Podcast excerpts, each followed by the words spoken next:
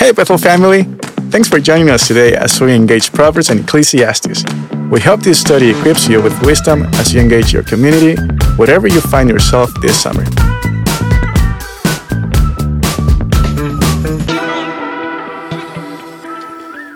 Hi, thanks for joining me today. My name is Mark Wasmeller, and I attend the Bethel Richland campus with my wife, Beth. I've attended Bethel for 30 years, and I currently lead a small group. Today, we're going to take a look at Proverbs 22.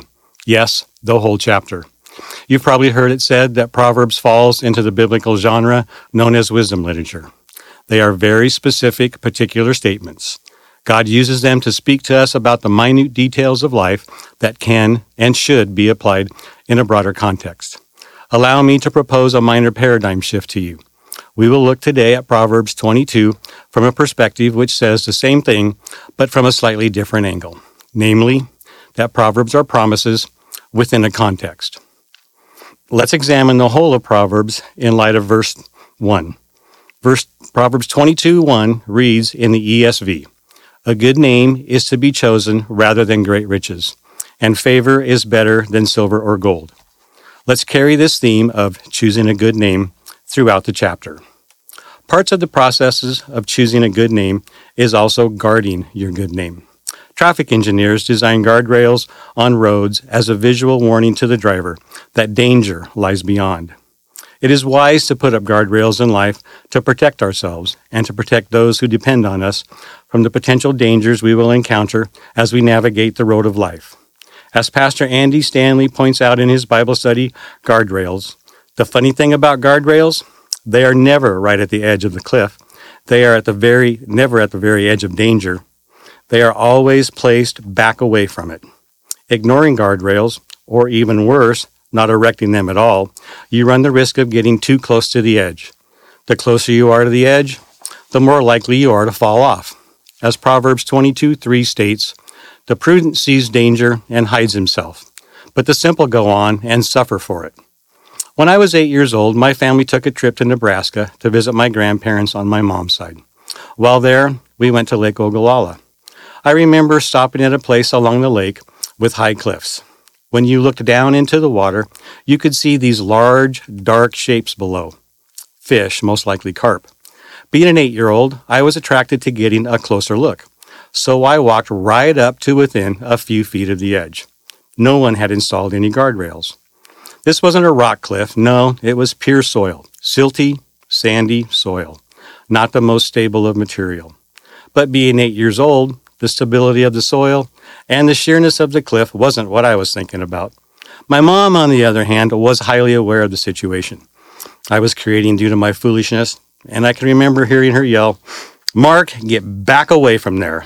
It was a good thing for me and everyone else there that day that the soil didn't collapse under me, resulting with me being some 10 or 12 or more feet down that lake bank and into the water that I had no idea of the depth. The end results could have been catastrophic. Fortunately, my mother's loving and loud warning to me kept me from getting even closer to the edge. And that's the reason that I'm here today, today to share with you. Not having guardrails, whether it's on a road, a leg bank, or in our life, or ignoring the ones that are already in place, is foolish. All of us are born with foolishness to spare. As Proverbs 22:15 states, folly is bound up in the heart of a child, but the rod of discipline drives it far from him.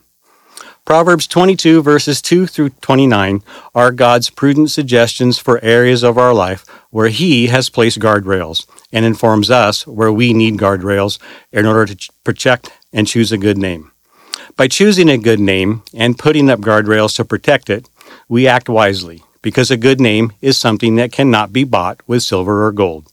Proverbs 22 speaks about several areas of life that we must be on our guard, because if we're not, the end results will be the loss of or damage to our good name. For example, Proverbs 22, verses 7 and 26 inform us that people who value their name make wise financial decisions. They understand that there are pitfalls, potentially serious consequences to borrowing money and co signing for loans. But they also know and understand that there are great blessings associated with being generous. As Proverbs 22 9 says, Whoever has a bountiful eye will be blessed, for he shares his bread with the poor. God also warns us in verses 22 and 23 against being cold hearted to those who are down on their luck. We can imply from Proverbs 22:11 that people who value their good name guard their name by guarding their social life. This is of paramount importance in today's unfortunately social media driven culture. A wise individual does not put himself in risky situations. A wise individual chooses to not associate with individuals who practice immoral behavior or with hot tempered people because they know such associations will eventually and ultimately lead to disaster. These topics are covered in Proverbs 22, verses 3 through 8, verse 14, and verses 24 through 25, as well as 1 Corinthians 15 33. People who value their good name guard that name and guard what goes into their minds and what comes out of their mouth. This way, they are prepared to apply knowledge to a situation and speak words of wisdom when the need arises. Proverbs 22 6 and 15 tells us that people who value their good name also value the reputations of their children and teach them to make wise choices. And most importantly, when God's people value their good name, they do so to bring glory to His name, not their own, as we learn in Proverbs 22 4. Since foolishness doesn't necessarily disappear with age, the remedy to is, is to learn the wisdom of God and then discipline ourselves to obey His instructions. It's never too late to act in wisdom in any area of our life, and by doing so, choose a good name for yourself. Let's pray. Heavenly Father, I thank you that you are the God of all wisdom. In your wisdom, you have shown us the value and importance of a good name, of a good reputation, and shown us the choices that we can make so as to acquire and keep them. You have promised if anybody lacks wisdom, that we should ask you, and you will give us that wisdom. I ask you for wisdom now, Lord. Help each of us to make wise decisions that are good, that are for our good and for your glory. You give us wisdom not because we have earned it, but because it's a free and gracious gift. You are a generous and loving Father, and all wisdom is found in you through Jesus Christ our Lord. Amen. Thanks for joining us today. Listen in tomorrow as we encourage each other with the wisdom of God's Word. If you haven't already subscribed, please do so because we would love to continue to dive into God's Word with you. We would also like the chance to connect further with you. If you go to bethel.ch, you will find all sorts of ways to serve worship, and learn together. Finally, please consider sharing this podcast with your friends by word of mouth or in social media. Thanks, family. God bless you. Gracias y que Dios te bendiga.